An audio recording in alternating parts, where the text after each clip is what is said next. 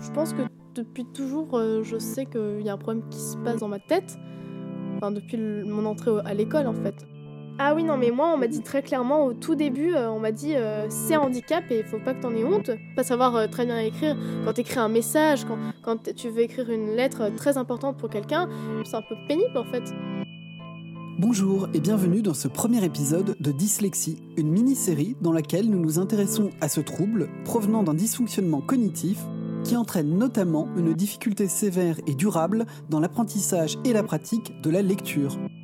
La dyslexie est souvent associée à d'autres troubles, appelés troubles 10, par exemple la dysorthographie, qui est un trouble de l'acquisition et de la maîtrise de l'orthographe, la dyscalculie, qui affecte les activités logico-mathématiques, la dysgraphie qui affecte la forme de l'écriture, la dysphasie qui est un trouble spécifique et durable du langage, ou la dyspraxie qui affecte la réalisation de gestes quotidiens.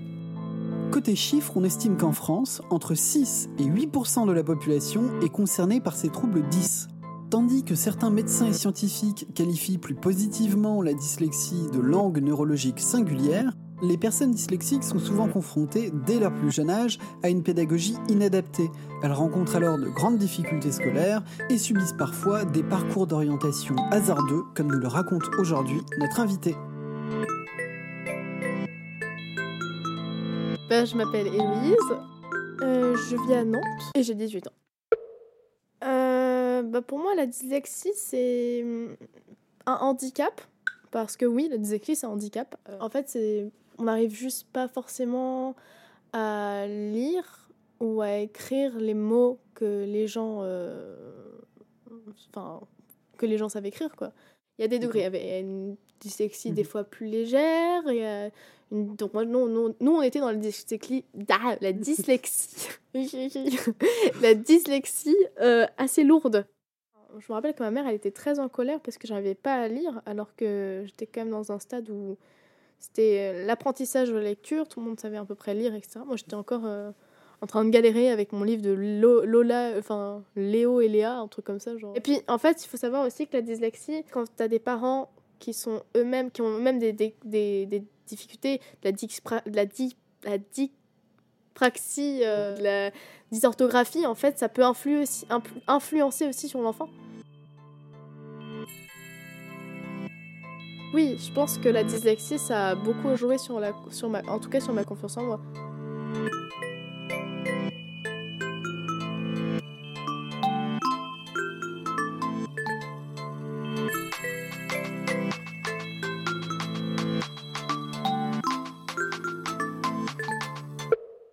J'ai redoublé mon CE1.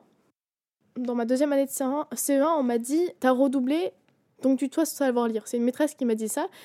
Et hum, je pense que cette phrase, elle a résonné un peu faux dans ma tête. Bah, je, pas, c'est pas parce que j'ai redoublé que je dois savoir lire en fait. Ah, Peut-être avant de dire cette chose, avant de dire ces mots qui traumatisent un peu un enfant, euh, faut comprendre pourquoi en fait cet enfant ne sait- n'arrive pas à lire. J'ai l'impression que avant, en- début des années 2000, on savait pas trop ce que c'était. En, en vrai, ils savaient pas. Ils savaient pas, ils étaient ignorants. Ah, moi, j'ai eu de la chance parce que j'étais vraiment dans un milieu où euh, j'étais pas toute seule en fait. J'ai trouvé une meilleure amie qui était qui avait exactement le même problème que moi. Donc euh, ça, ça m'a déjà aidé de ne pas être toute seule, d'avoir des gens autour de moi, d'avoir des gens bienveillants aussi qui ne sont pas là pour euh, me juger ou quoi que ce soit. Même les maîtresses après, les maîtresses, les professeurs, ils m'ont aidé en fait. Ils m'ont donné des devoirs euh, différents. Je me rappelle euh, à l'école, une maîtresse prenait du temps. Elle euh, soulignait les, enfin, elle colorait les consonnes, les voyelles des textes qu'on devait lire pendant les vacances. Comme ça, ça m'aidait. Moi, j'adorais ça. Je, je trouvais ça trop stylé d'avoir un texte, un texte coloré. Quoi, c'était vraiment le feu. Alors, donc la sixième et la cinquième, ça allait. La sixième, ça allait. Euh, franchement, j'avais même des félicitations, etc. Bon, j'avais énormément d'aide d'une AVS parce que j'ai toujours eu des AVS. hein. Un AVS, c'est un auxiliaire de vie scolaire. Concrètement, c'est une personne qui, qui t'aide à... En- euh, qui m'aide, euh, qui m'écrit les cours ou qui me lit les consignes. Ou... Ça peut être euh, pour les dyslexiques ou même pour les personnes qui ont, sont euh, par exemple en fauteuil roulant ou des personnes qui ont des problèmes euh, d'audition. Et en quatrième, on a voulu m'orienter dans une euh, classe qui s'appelait... Ah, je sais plus comment ça s'appelait. Tremplin, tremplin, la quatrième tremplin, voilà. La quatrième tremplin, la fameuse quatrième tremplin, où... euh, Et c'est un tremplin vers quoi, la quatrième tremplin? Eh ben, un tremplin vers la troisième. la troisième. euh, Tremplin aussi.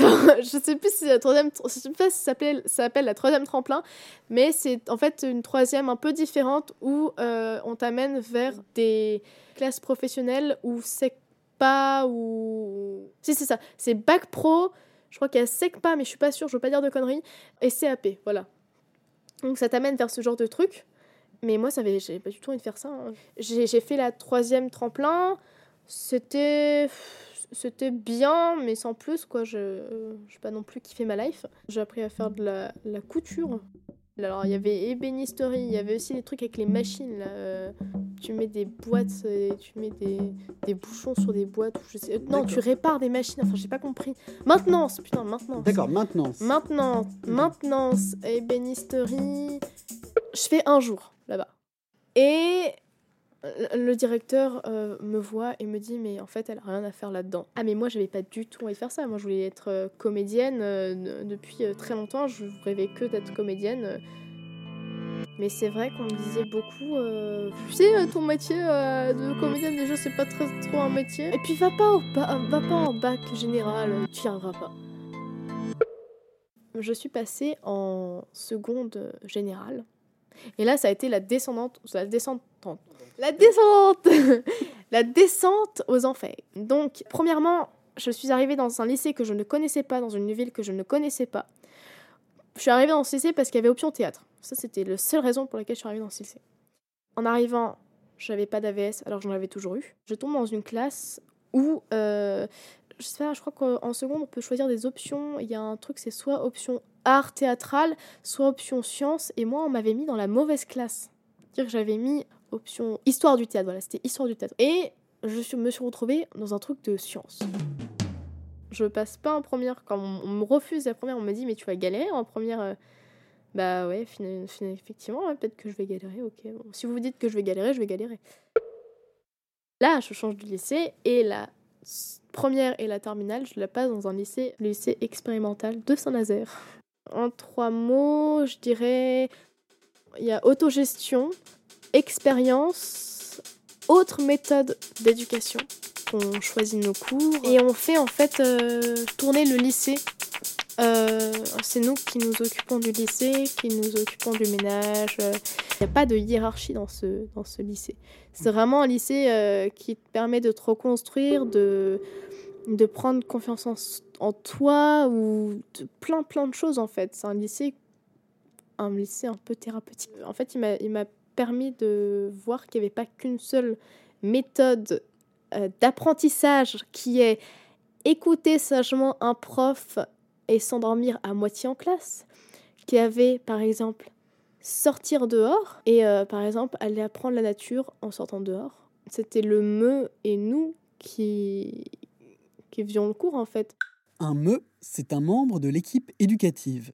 Il est chargé de proposer des activités pédagogiques, de penser un programme global de formation et d'organiser la préparation des examens pour ceux et celles qui le souhaitent. En fait, il est chargé d'organiser la confrontation entre les élèves et les savoirs. Il y avait plus ce truc de euh, De verticalité, en fait, euh, où euh, le savoir arrive d'en haut. Voilà. Là, c'est le savoir arrivé de petits, de petits chemins qu'il y avait à droite à gauche. Ce que je retiens du lycée, en fait, c'est euh, la découverte euh, du savoir par un autre chemin, en fait. J'ai passé mon bac alors que je ne voulais pas du tout le passer. J'étais même d'ailleurs euh, extrêmement, extrêmement, extrêmement traumatisée par le bac. Donc ce traumatisme, ça fait que je n'ai pas bossé du tout de l'année, mais vraiment pas. J'ai tout fait pour ne pas l'avoir et je ne l'ai pas vu. D'accord. Donc, Donc, euh, T'as passé ton bac, voilà. mais tu l'as pas eu, quoi. Voilà, je l'ai, je l'ai passé, je suis allée aux épreuves et tout, mais vraiment euh, par dépit.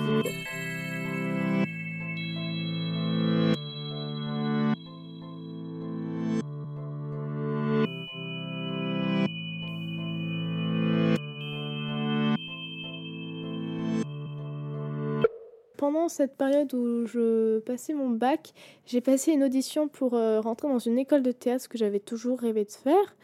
Et euh, bah, j'ai réussi. J'ai été prise du premier coup. J'étais assez contente, assez fière de moi. Et donc, du coup, qu'est-ce que tu fais dans cette école? Euh, Qu'est-ce que tu fais donc cette année, en fait? Ben, à peu près tout ce qui se fait dans une école de théâtre. J'apprends le jeu, j'apprends les sensations. On va faire des stages d'écriture. On va faire.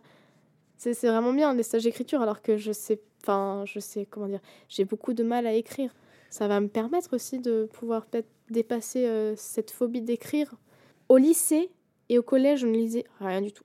J'ai peut-être lu deux livres dans toute ma scolarité, euh, qui n'étaient pas des livres euh, demandés par l'école. hein. Je pense que j'ai dû lire. Non, je ne sais même pas si. bref. Euh, des livres euh, que j'ai lus de moi-même, j'ai lu peut-être deux livres. C'est rien. Et là, euh, j'entre dans un truc où il faut vraiment que je lise en fait. Je réapprends doucement à, à- à avoir ce, cette envie de lire Et alors, en fait. juste à ce propos, tu fais du théâtre depuis longtemps. Tu fais du théâtre depuis la sixième. c'est ça Hum, Ouais, je crois que c'est ça. Sixième, ouais, sixième, cinquième. Ouais.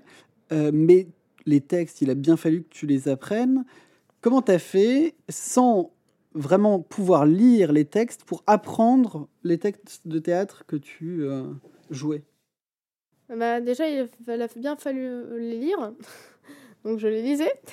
En fait, je crois que j'ai une bonne mémoire auditive. Donc, euh, c'est pas vraiment un problème énorme pour moi d'apprendre des textes de théâtre, en fait. C'est-à-dire que tu compenses en fait par la mémoire. C'est-à-dire que Voilà, tu c'est retiens très vite et très bien Oh, ce je qu'on retiens te... pas très vite, mais euh, au bout de quelques, quelques relectures, ça va, je peux commencer à, à mémoriser le texte. Donc je lis, je lis. Une fois que j'ai lu deux fois, c'est bon, je connais bien, enfin je connais pas bien le texte, mais ça va, je peux le lire encore et je le relis et je le relis. Et là, je Mm. commence bien à, à- à- comprendre chaque mot, chaque saveur des mots, chaque pourquoi ce mot a été mis dans ce texte, etc. Et à partir de là, au fur et à mesure que je relis, que je relis, que je relis, ben, ça commence à rentrer en fait. Pour finir, euh, si tu devais donner un conseil à une petite fille ou un petit garçon qui est en ce moment euh, euh, dyslexique, euh, qui est à l'école, qui galère, qui a un AVS euh, qui lui plaît pas du tout, qui peut-être a des camarades qui lui mettent un peu la misère, euh, qu'est-ce que qu'est-ce que tu voudrais dire euh, à, ce- à cet enfant? Euh, donc, je lui conseillerais d'aller parler. Parler avec des gens aussi qui ont le même problème que toi, c'est super important. Parce que vous pouvez avoir plein de points de vue différents, vous pouvez vous aider et hum, ne pas s'arrêter aussi à ce que pense le professeur. Dire que si toi, il y a quelque chose qui tient à cœur, un, un- vraiment quelque chose que tu as vraiment envie de faire, que, quelque chose que tu rêverais de faire, et ben t'arrêtes pas à ce que dit le professeur parce que ça va encore plus t'enfoncer, te dire ah merde en fait vrai je suis une merde etc. Ah je pourrais jamais faire ça. Moi c'est ce que je me suis dit en, en fin de compte. C'est pour ça que j'ai peut-être pas eu mon bac parce que j'avais pas confiance en moi parce qu'on m'a trop dit euh, que j'étais une merde et que j'y arriverais jamais et qu'il faut que je fasse euh, CAP euh, menuiserie ou ébénisterie ou je sais pas quoi. Et ben non, faut pas les écouter et il faut foncer. Il faut foncer, il faut faire des trucs, il faut, vivre pour toi et pas pour les autres en.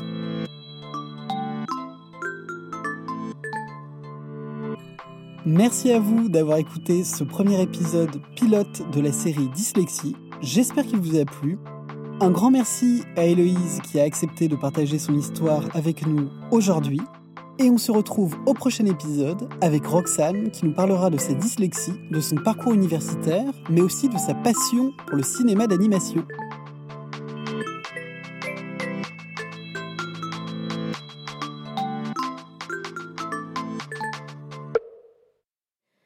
Euh, et que vite après, ça a commencé à, à subgermer. On, su- subgerme- euh, À subgermer. Et donc à ça, c'est un bel exemple. Émerger peut-être même. D'émerger. Émerger. c'est ça.